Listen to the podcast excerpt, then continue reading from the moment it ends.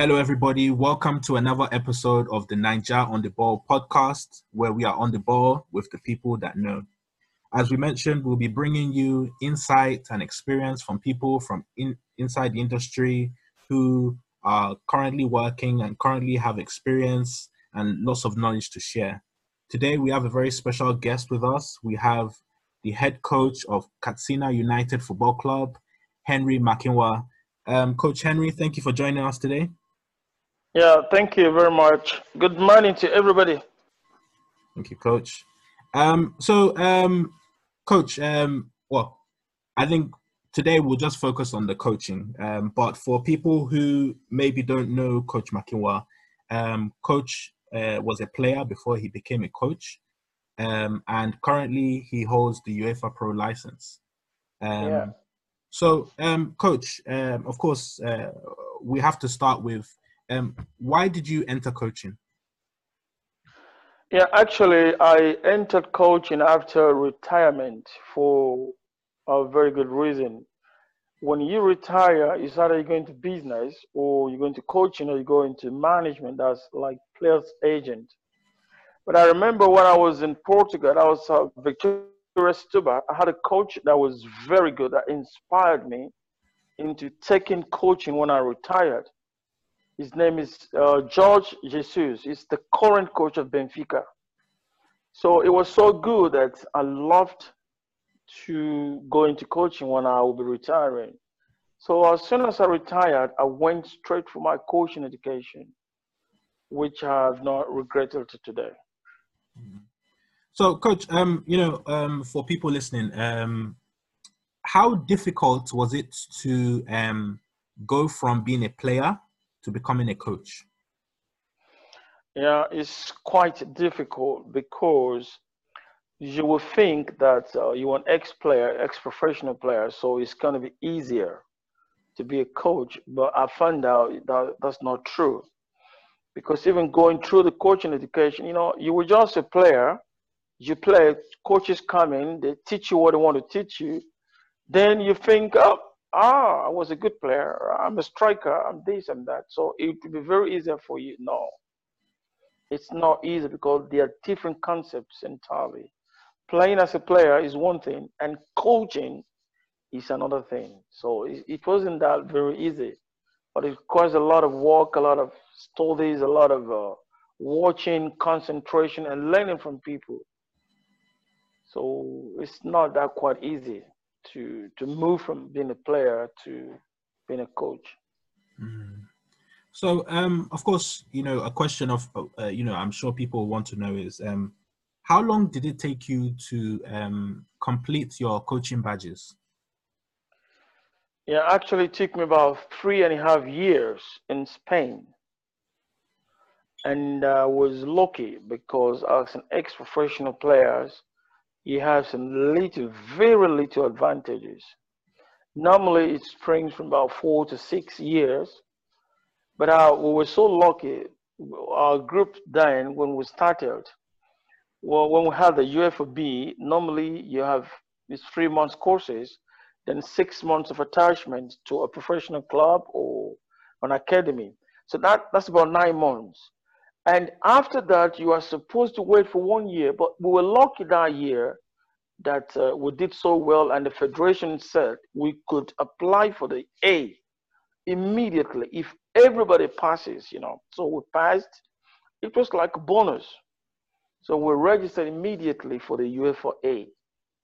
Then after another nine months, you have to wait. I think we waited for six months. We didn't have that bonus.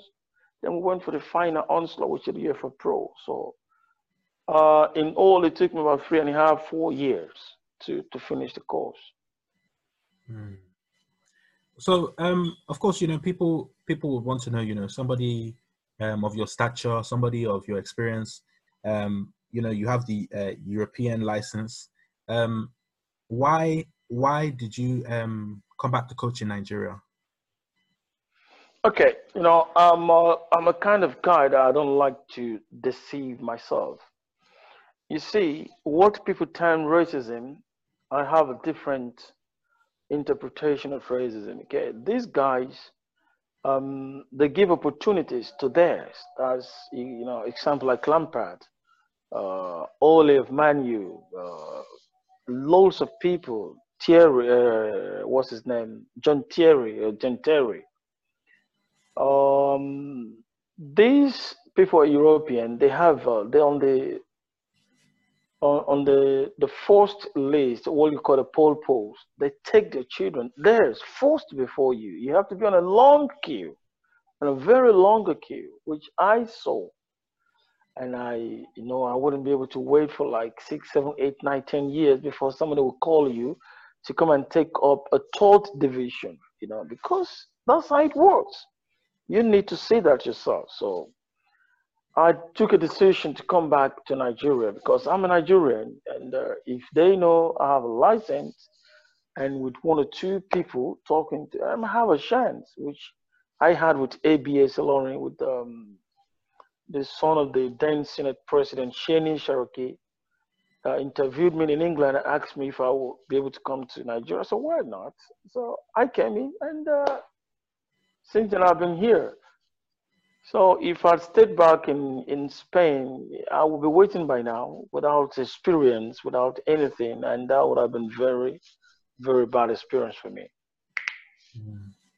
So, um, of course, uh, um, you mentioned obviously ABS. Um, how many how many other Nigerian teams have you coached uh, since you came back to Nigeria?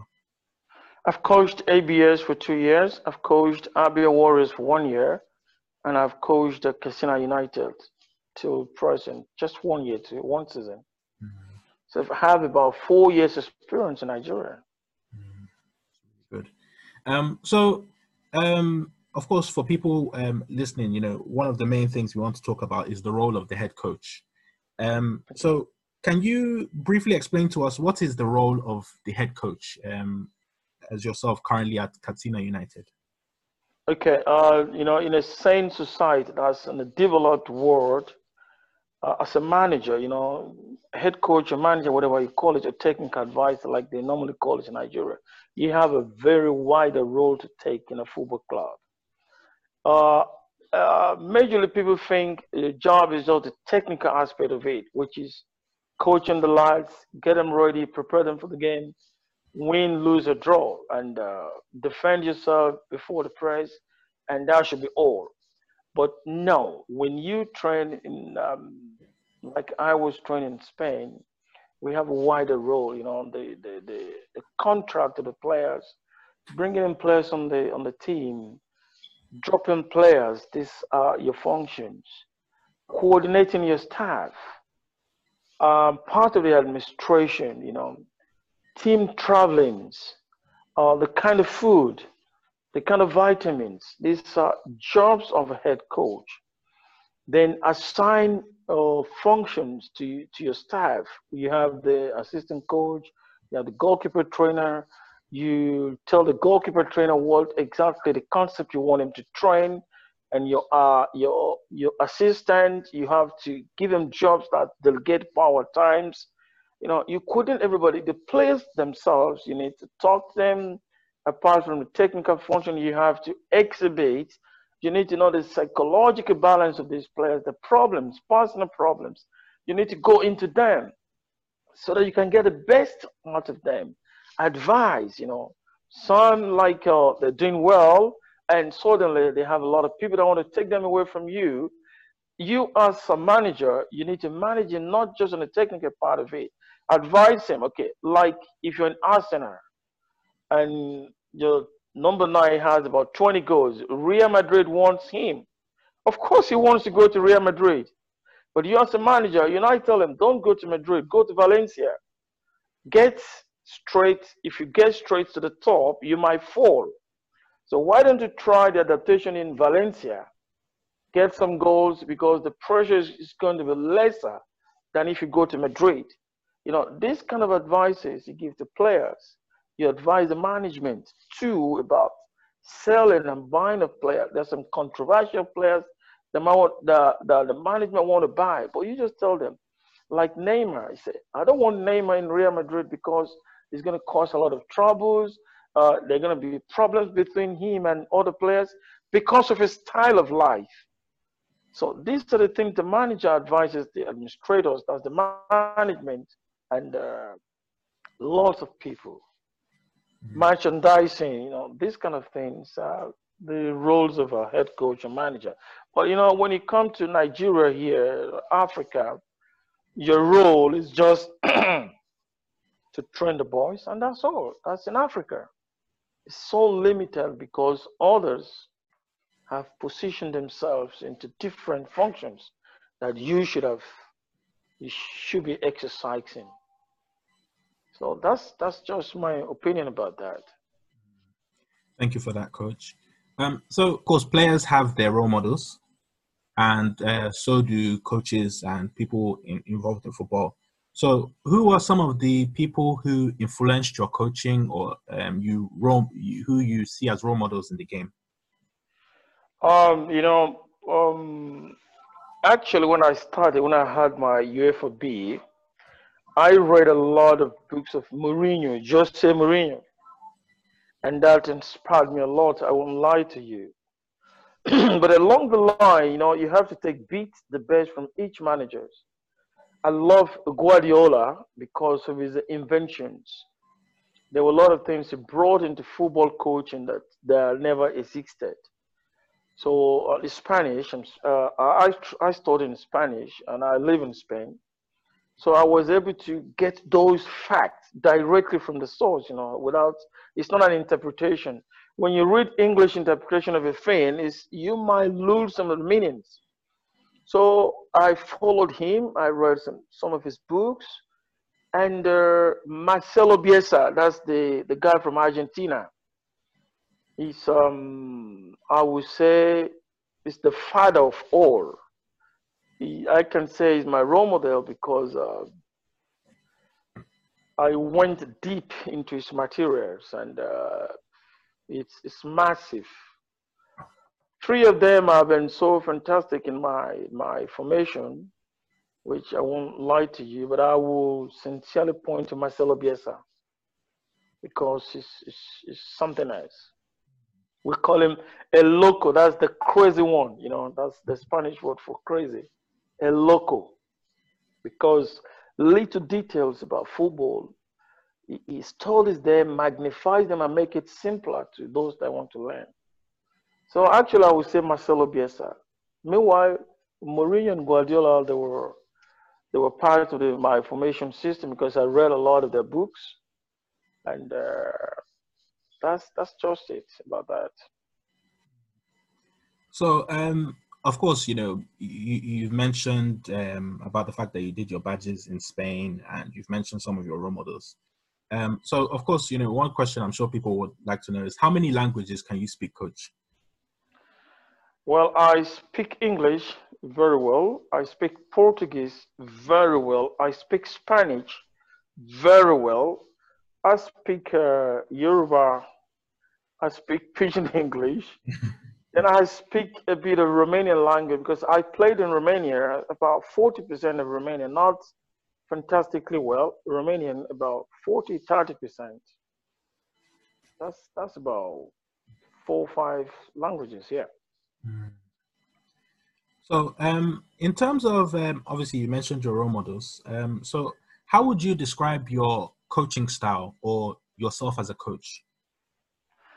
You know, coaching style is very ambiguous. You know, it that is directly linked to the character of the person involved. You know, my coaching style is what we call a command type. You know, a command coaching style when you're sure of yourself, you're sure of what you're passing to the players, you command. That's 70%. Then I have another one that's called a sandwich system, which is about 30%, where you have to listen to the players. You know, you bring out a, a problem. Like, for example, um, if we're playing at home and uh, we're losing 0-1 80 minutes. What do we do? You know, the players we have, and I, we have different kind of ideas. Coach, we can go straight into direct football, this or that or that. So I think it is very good most of the time to listen to the players. That's what we call a feedback type, with the command system. The command is let them know how you want them to play and how they should play for you. But the 30% is for them to tell you this is how we feel.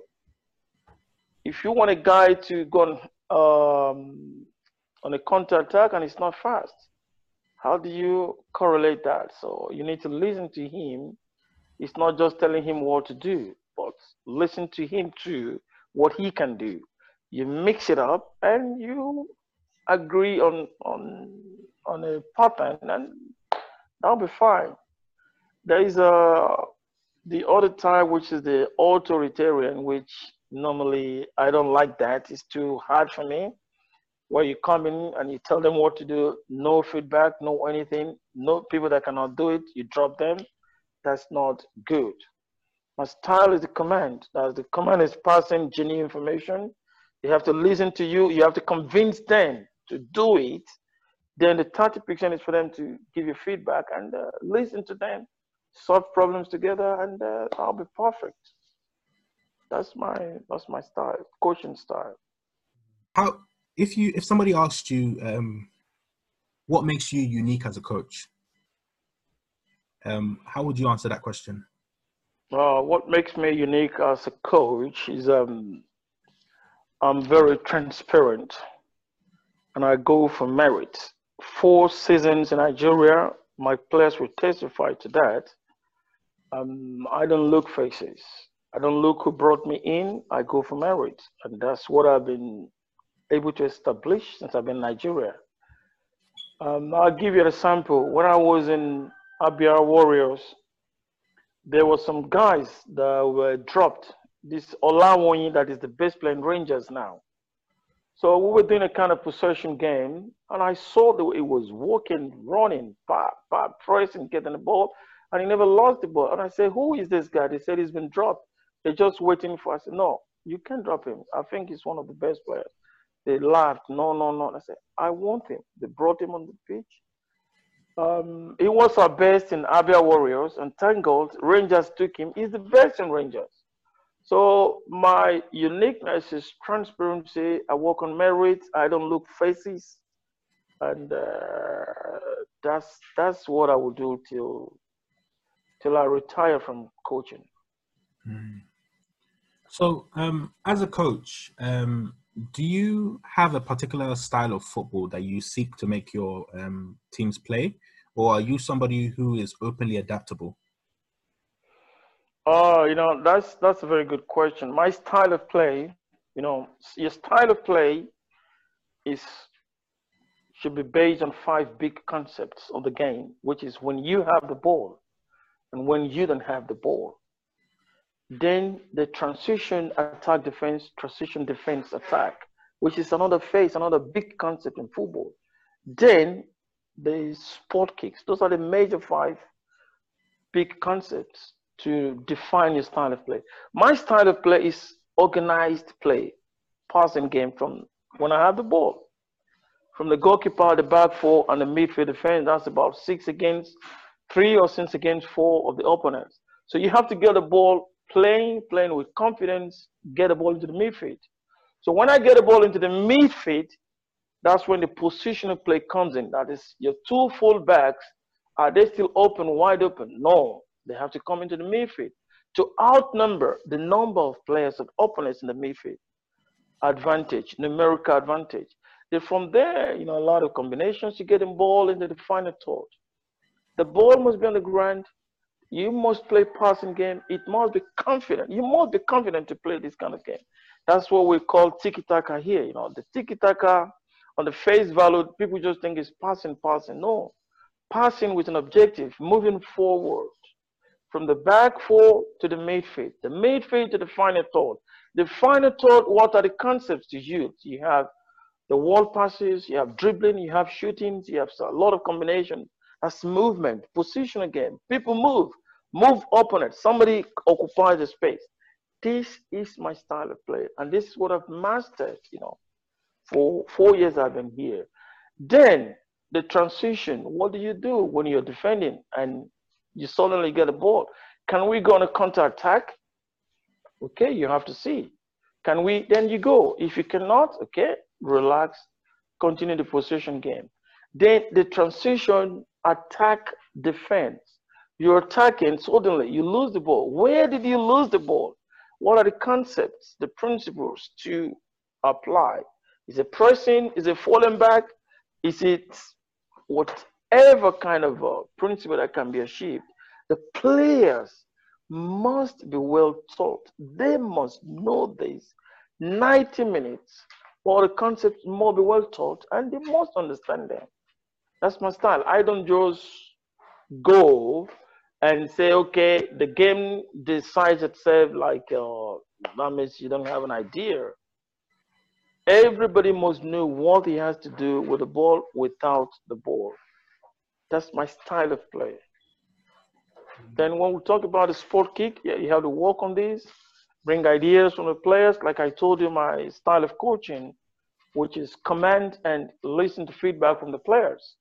So, like uh, when uh, Del Bosque was given a kind of conference, he said in the national team, they have a kind of sport kick they normally play. And when the guys from Barcelona came in, they said to him, Sir, can we, we do this in Barcelona?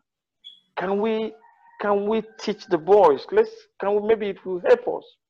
And the boys can consider because his style is to listen. That's the sandwich time I told you. They listened to them and they brought that on. They did it in the training. It worked. And I think they they did it in South Africa when they won the World Cup. And he said, Look, we won the World Cup because of one or two goals Puyol and Piqué brought into the into the team. So all these things have to be organized. Also, coaching is not easy. You have to do a lot of works and a lot. You need good players, players that can understand, not just our typical Nigerian players that uh, most of them they have their own idea and it's very hard to to change. But when you go for younger ones, those ones with hunger, yes, it's very, very easier to to get your coaching style. I mean, your playing style imbibed into all these boys. So, um, of course, I, I, want to follow up on that point that you just mentioned about um, uh, the Nigerian players. Um, obviously, with these ideas and um, tactics, can sometimes be very difficult to train. Um, how have you find how have you found it um, um, instilling your ideas into the players? Well, uh, initially, you know, the first two, three, four weeks, it's it's not going to be easy. But when they finally know that's your style of play, that's your style of coaching, that they have to understand to play and Nigerian guys are very sharp, they're smart. They turn immediately and they they even catch up more than what you expected. Like when I came into Katsina, uh, the first four, five, six weeks was very terrible, you know. Um, somebody would take the ball from the back, he wants to dribble and go. I said, no, this is no longer done feasible in modern football. You have two, three touches maximum in modern football. You have to move, move, move you know, it was so hard for them. But later, I started dropping them. Friendly games, we're not playing. They'll come and ask me, sir, because you don't play to tactical approach. Ah, okay, don't worry, coach. I will do. Okay, you know, they started getting themselves arranged, adapting to my style of play. But you know, there are some players too. You, you understand.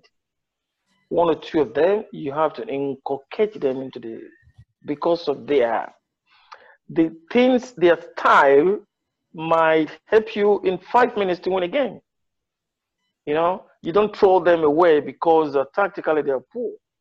So you have to listen, get them, you adapt to them, and they have to adapt to you. I have a player here that doesn't match. That's Destiny Ashadi. I think he's the most talented Nigerian player I ever saw. But or in the transition attack defense is very, it's not very poor, but it's 30% okay. But I want guys at 70, 80%. So initially I was having my doubt, but this is a guy that can win a game for you in five minutes with some fantastic passes, final passes. Destiny can be in your own uh, creation zone. That's about 60 meters away from the opponent's goalpost. And we give a final pass to the wings, to the striker, to a midfield, a dashing midfielder, a dashing winger. So the advantages is more than the disadvantages. So at times you have to adapt some spectacular players like that. But others that are very average, you have to instill that they adapt to tactical approach, tactical discipline, and uh, we did very well this season. You know, we on seven on the log, uh, playing very good, fantastic football, home and away. I think against Sunshine, against Heartland, we did that. Very good football away game. And uh, I think that's that's that's the way forward. That's the way to go to instill your tactical approach on them because they will finally learn and adapt to you. I, I, I completely understand, Coach. Um, so of course, um, with all the stuff that you've mentioned to us so far, um, I have to ask, what have been some of your most memorable moments um, since you have been back in uh, since you have been coaching in Nigeria? Um, the memorable moment was when I was in ABS. We got promoted. That was my first year, and that was my first uh, year in professional coaching. We got promoted to the Premier League um, on the last game. That was uh, against, uh, I think, a team from uh, Ogun State. Uh, forgot now. And we won 4 1, you know, total football. It was perfect, perfect day, you know, scoring four goals in the first half. And you know, you've sealed your promotion to the Premier League. It was a very fantastic day, memory day that I will never, never forget. Mm. Oh, uh, the team from Ogun State was it uh, Remo Stars, Gateway United? No, I think Gateway. Yes, you're right. Gateway. Okay. Gateway. Okay. Um, I'm just for um some listeners, just in case they want to, uh, maybe try and find some videos of uh, the match so that they can watch it. Okay. Okay. Okay. It was Gateway. Okay. And um, we played that in a Ilorin Kwara Stadium. Yeah. So, um, do you have any other really memorable moments since you have um, been back in Nigeria?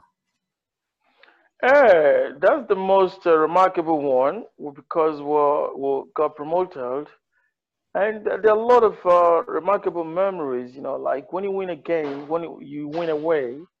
Okay, well, Katsina United never won away, and uh, with me, we did that, scoring two goals away. That's against Sunshine it was a fantastic. I'm from Ondo State, and uh, you know, coming home to defeat your own your home team, you know, that's another memorable uh, day for me as a coach. But we've had a lot of uh, fantastic days like that, you know, when we play against Caterpillars, you know, state filled stadium uh, to full capacity, you know, these are days that don't normally come every time, you know. So that's just the two major remarkable memories I will be able to share with you. Mm. So now that we have um, listened to some of your memorable moments, um, of course, we have to find out what have been some challenges or barriers that you have faced um, since you um, came back to coach in Nigeria. Hmm. Well, the the challenges is general, you know. When you look uh, at Africa, uh, we have a lot of setbacks in organization, in administration, and uh, Nigeria is not exempted from these problems. You know, most of the game, most of the teams are government sponsored. You have a lot of bureaucracy in getting out funds. Um, this has been one of the major problems, you know, because you don't have a, uh, financial stability to make you stand and say we have a standard financial budget for the year and they, there was not going to be a problem during the year. But you know, you find in Africa, Nigeria generally, you only have money when you get allocations from the government. Uh, at times salaries are delayed, at times bonuses are delayed, at times you needed to travel on Thursday. And uh, I'm talking generally, not just one club, you know. Mm-hmm. Um, you have to travel on Fridays, and uh, you know, at times, you know, a lot of problems. Then another major setback is the, the, the transportation system in Nigeria and Africa. You're in Katsina, you're playing in Port Harcourt, you have to go by road. That's about 20, 28 hours. It's not easy. Bad roads, you know, you're prone to robbery attacks, you know, kidnapping. All these things are big, big challenges that uh, I would love if the government and the, the sport ministry could look out for a roadmap to solve these problems. You know, get some contacts with the with the aviation uh, companies, how they can move players from A to B, B to C, you know, when the distance is more than 300 kilometers. I think these are basic problems and the and the, the, the transfer window, I think, is not well spelled out. Some players don't even know when they're free. They don't even know when they're they are not free. They don't know anything. They don't have ideas about their status. They have two years contract they don't know what is going on you know? Uh, for me it doesn't bring it doesn't make us to have the best. For example abroad when you have a two years contract after one year and six months you are free to negotiate with other team. So if i want you to stay i convince you to stay financially or whatever so that you know what to do, how to deal with your family. But this African uh, market is so large, it's so uh, no nobody understands how it works. So for me, I think these are the major problems I've seen since I came in. Plus education too, you know, most of them um, the education is not um, nothing to write home about. So they don't even know. They just play. They cannot even organize their life, you know, because they don't even know how to start.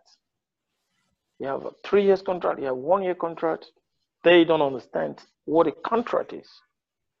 You know, they don't understand.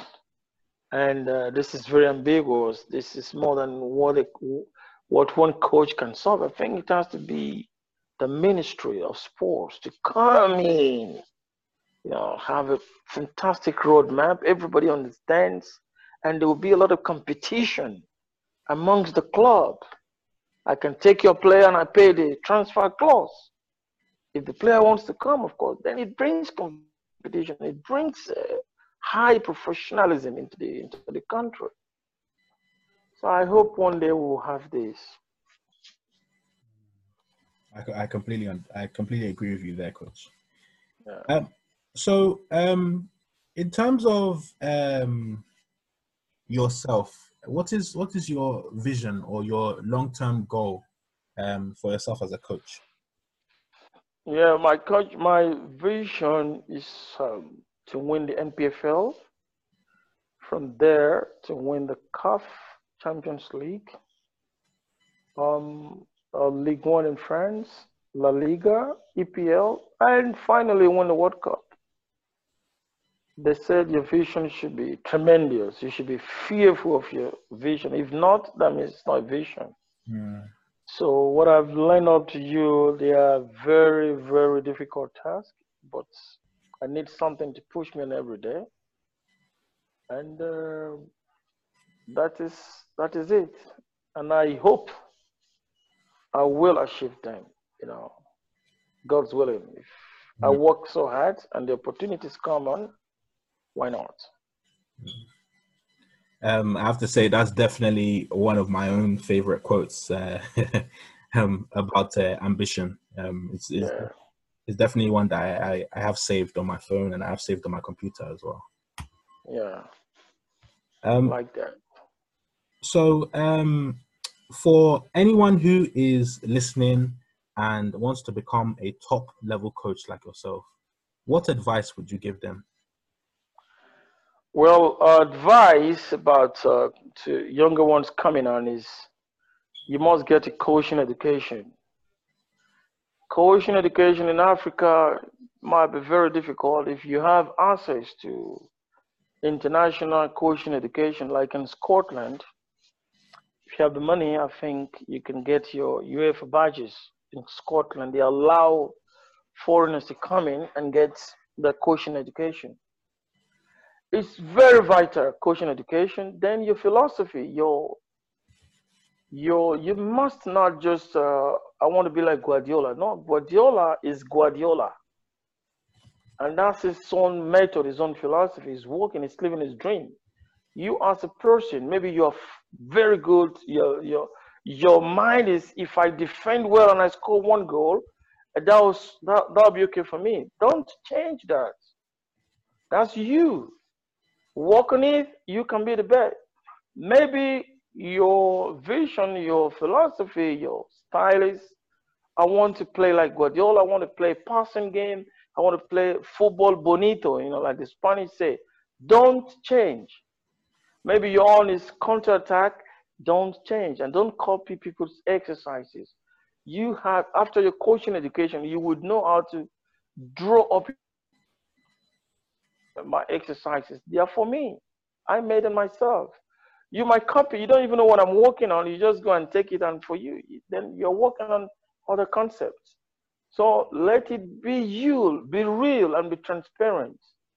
You work on merit, merit, merit. That even the Bible and the Quran supports people working on merit and uh, human morals. You know, you have to work on merit. Yeah, you can help people five percent your orgasm. Some people they will disturb you along your career, five percent, ten percent. But majority, the players they see when you work on merit and they they fight for you. They fight for you because they know ah coach works on merit. I'm good I play. If I'm not good, he takes me out. This will help you a lot, a lot, a lot. That's my advice on uh, people that want that are just coming up in the grassroots. They want to coach in the NNL and the NPFL, and uh, I think that's my own. There are thousands of advices, but uh, that's what I can offer for now. Maybe in the next 10 years, I will be able to add more to it because I would have gained more experience. So that's the basic uh, advices, pieces of advices I would give to people coming up. So, um, thank you, Coach, for joining us today. Um, you know, that's it's been a very insightful episode. There's so much things that I think we have learned from this episode. Um, just before we finish, I want to play a game of uh, preferences so that we can find out some of your coaching preferences. Um, are you ready, coach? Okay. Um, so I know that some coaches have preferences for their players' physical uh, statures. Do you do you have a preference for players, or are you just interested in um, ability to play football? Because I know some coaches they favor taller players, or maybe some coaches favor smaller players? No, um, number one is ability. That's capacity. That's your your inborn capacity. That's technical. That's what we call technical. That's your your talent. That's number one. Then there are some positions that uh, height, my like in the defensive line, that might be very, very useful. Minimum 1.8.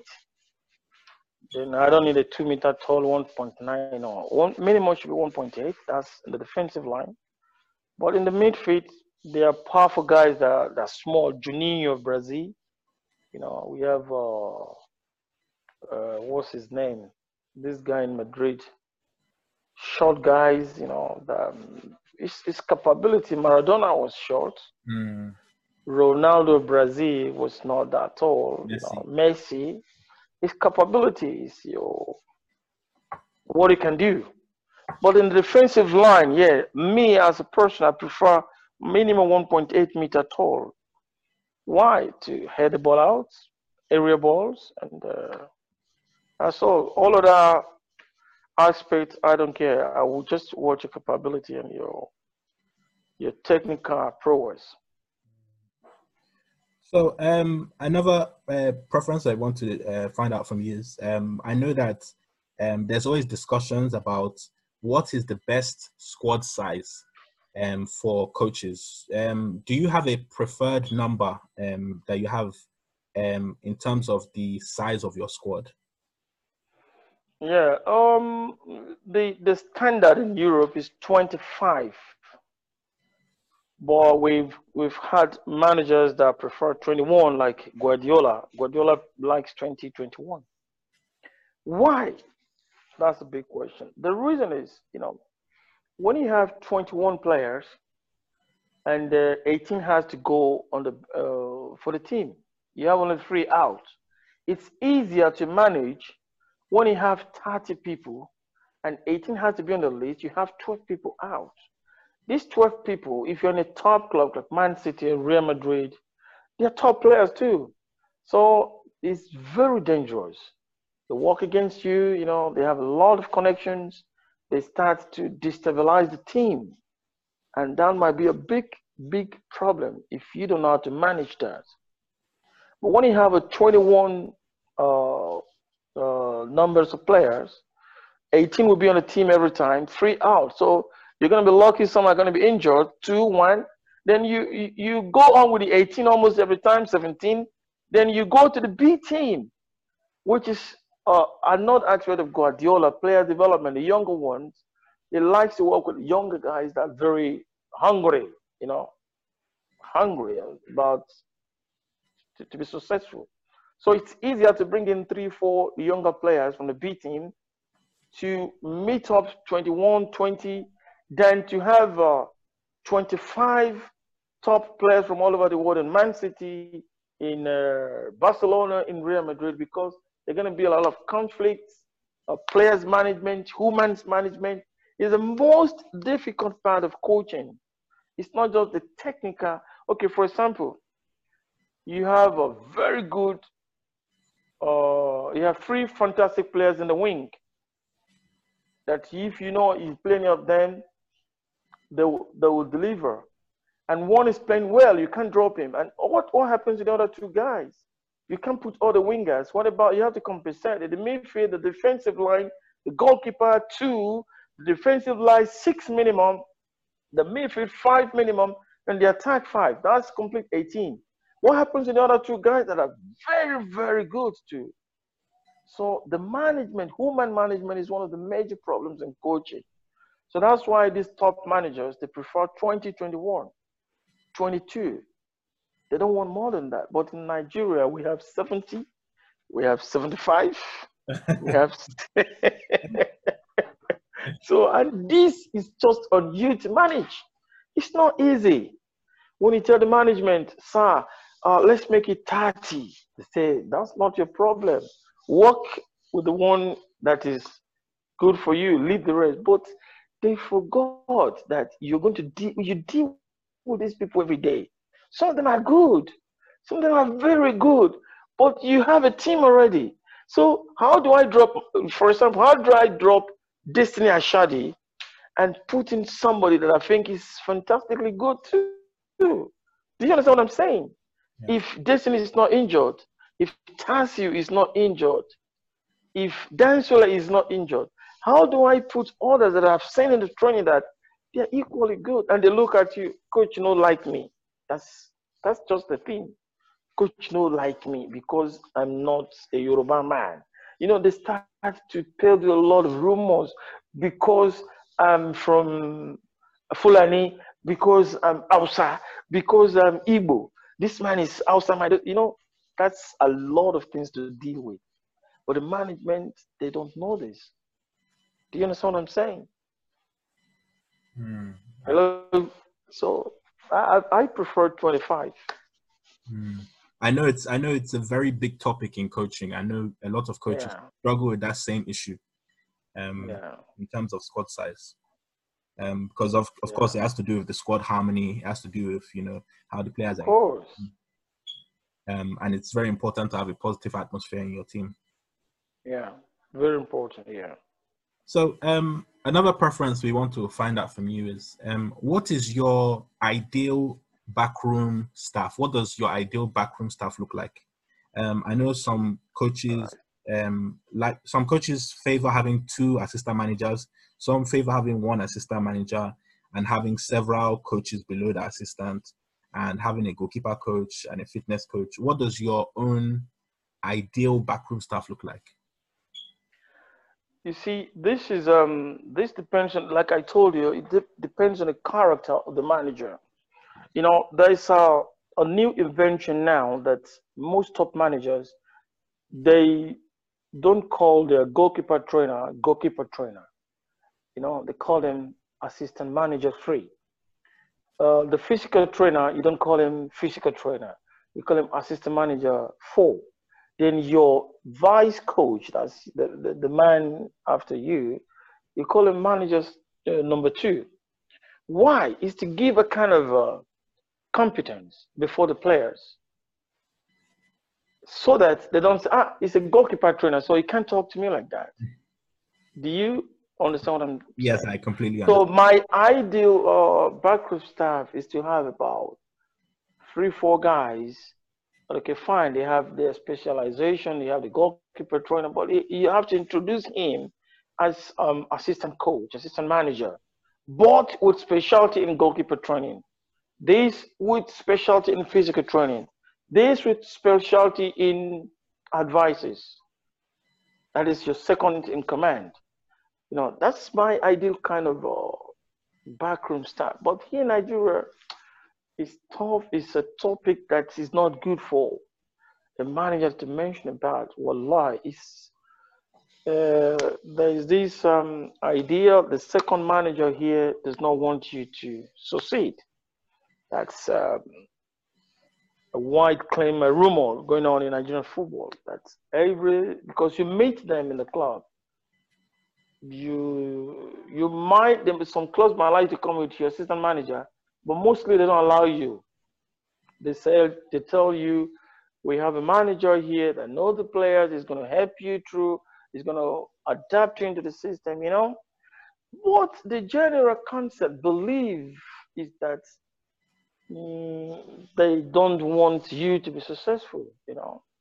So it's a big topic in Nigerian football that I think if the administrators have so much confidence in assistant manager, why don't why don't they just make them the the, the, the manager of the team? Do you understand where I'm going? Yes, yes, I do. Um... Make them the technical advisor. Don't bring in nobody. If he fails, you ask him to leave, then you bring a manager that will come with his assistant manager. I think that's the solution towards that. When we talk, the managers, when we meet in the in the during games, you know, this has been the lamentation. Oh, there was a time we're having a course in Abuja that uh, LMC arranged with Arsenal. Arsenal came down from London here with uh, I think it was Star that sponsored that program with LMC. You know, after the training session, everything, you know, the, we'll sit down talking, taking coffee. Everybody's, oof, I don't know what my assistant manager is telling the players now. I told him to do this, he's doing another. You know, this was uh, what everybody was saying. So I think Africa we have a lot, you know, a long way to go to correct so many vices in our football. I, I completely, oh. I can, I completely understand uh, understand that point. That it's a, it's a topic that I've uh, myself have discussed with a few coaches as well. I know, um, yeah.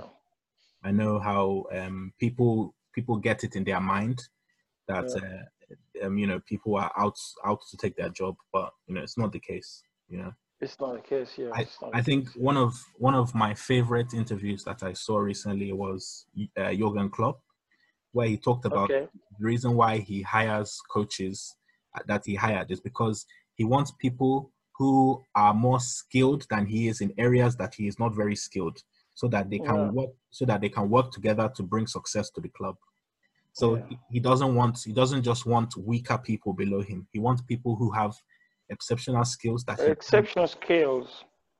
yes that he himself does not have. So they complement each other. That is the key word. Exactly. Complement each other. Exactly. Complement each other. Yes. So, um, obviously, you mentioned your course in Abuja. So, I have to ask, what is, as a coach, what is your preference for um, for um, continuing your learning? Do you prefer to go on courses? Do you prefer to read books? Do you prefer uh, what is what is your preference? No, you have the preference is to attend conferences. Like uh, I belong to Coaches Association in Spain.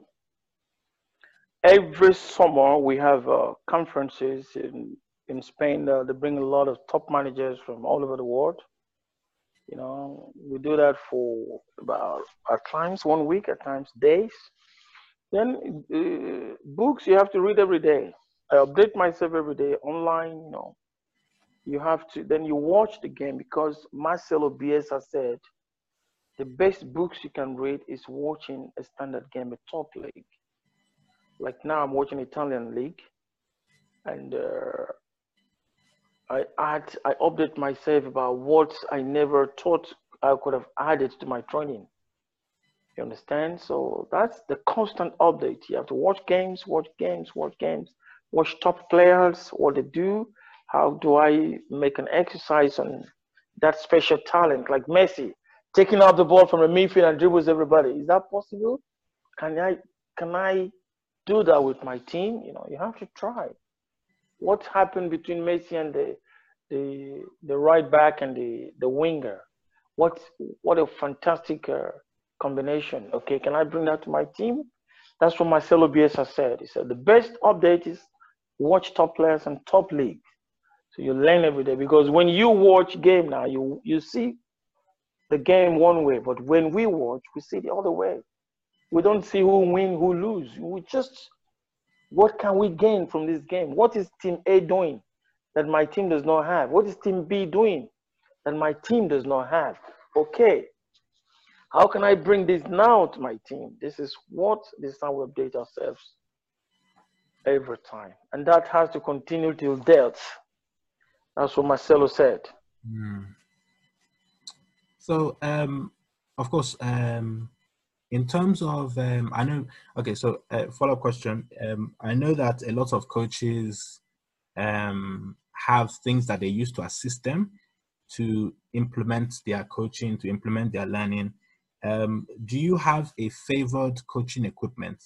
And it doesn't have to. It could have. It could, maybe I don't know. Obviously, being um, at a big club like Katsina United, maybe you might have something expensive, um, but um, or it could be something even very simple as just a watch. And I know um, different coaches have their preferences. What is your own? Uh, in uh, in Africa, it's difficult to bring in some uh, equipment because uh, it's very expensive and uh, like um, I like to use a VO2 max you know, measuring uh, equipment. I like to see the um, the production of acid lactic in the muscles of players, but uh, with my coaching philosophy, which is a periodization tactica, you could uh, detect all these things just on the play. You know, on the possession game, you will discover that. Uh, Not 100%, but I would have loved to carry some of these tests that, that like is done abroad. You know, after training, you get lactic uh, content in the muscles to see what, what kind of training I can give you to improve you. Then the VO2 max um, or equipment to see how the body uses oxygen. These are some things that uh, we use abroad, but here, even if you mention it, they just they it's capital intensive and uh, and uh, it might not be advisable to even you know mention it before them. But I try to improvise on all these um, all these conditions that are very helpful if you really get the standard to help your players. So uh, improvise here, like uh, I do uh, what we call a yo-yo test, which is um, it's about VO2 max. That's how the resistance.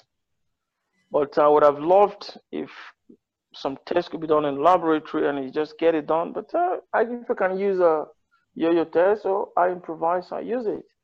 About the acid lactic, I use a, a possession game and uh, some other things. So I get all this data and uh, it's something, it's, it's, it's helpful.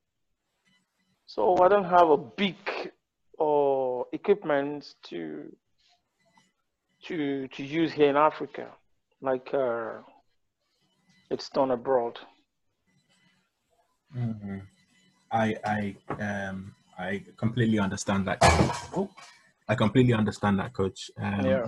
I know at times um, people don't always see the vision of the coach. Um, yeah.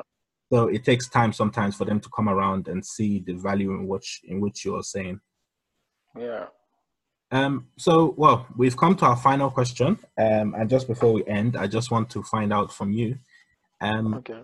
I know that um, in football, coaches have their preferences on the type of captain that they want in their team. Do you have a preference for the style of captain? I know that there are captains who lead through um, being role, model, role models in the team. then there are captains who are very vocal, and then um, there are uh, you know there are different styles of there are captains who um, in the group they are very popular, and or sometimes there are captains who are given the captaincy as being um, simply for being the best player in the team or the biggest name. Do you have a preference for your style of captain? Yes, my style of captain has to be a leader that lead by example. You know, if you if I want you when you lose the ball to press, you as a captain, for you to tell another player to press, you must be pressing. If I tell you I want you to be on the training by eight o'clock as a captain, you should be there 7:45 so that when somebody comes late, you have to do what? Uh, caution the other players that will come late. You must be leading by example. And of course, a captain has to be a playing captain, a captain that's on the pitch that has the capacity to play. Must be the best player, if not the best player, one of the best players. Lead by examples, listen, not controversial, take everybody along.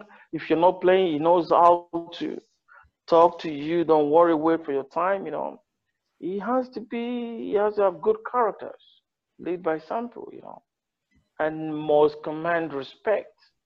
How do you command respect? Is by being transparent, carry everybody along, show example. I used to have a captain when I was playing in Vitória Setúbal. It's called Helio, Helio Sousa.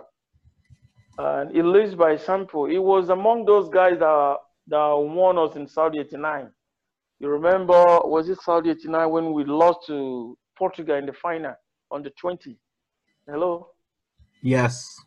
I, I wouldn't know if it's uh, Saudi 89. I think yes, it's Saudi 89. That we lost to Portugal in the final. It was among the Portuguese team, Helio Sousa. Leads by example. Everything is on the training 30 minutes before training and is the last to leave.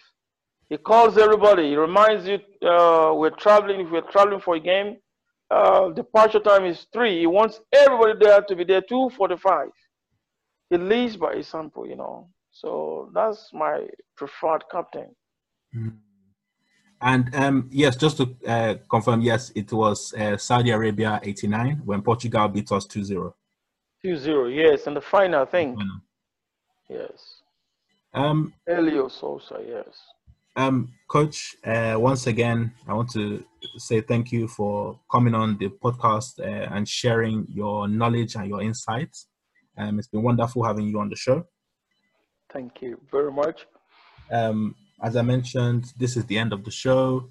So, for everyone listening, remember to like the podcast, remember to share it, remember to um, subscribe to the podcast. Um, thank you again for listening. This has been the Naija on the Ball podcast, where we are on the ball with the people that know. Thank you.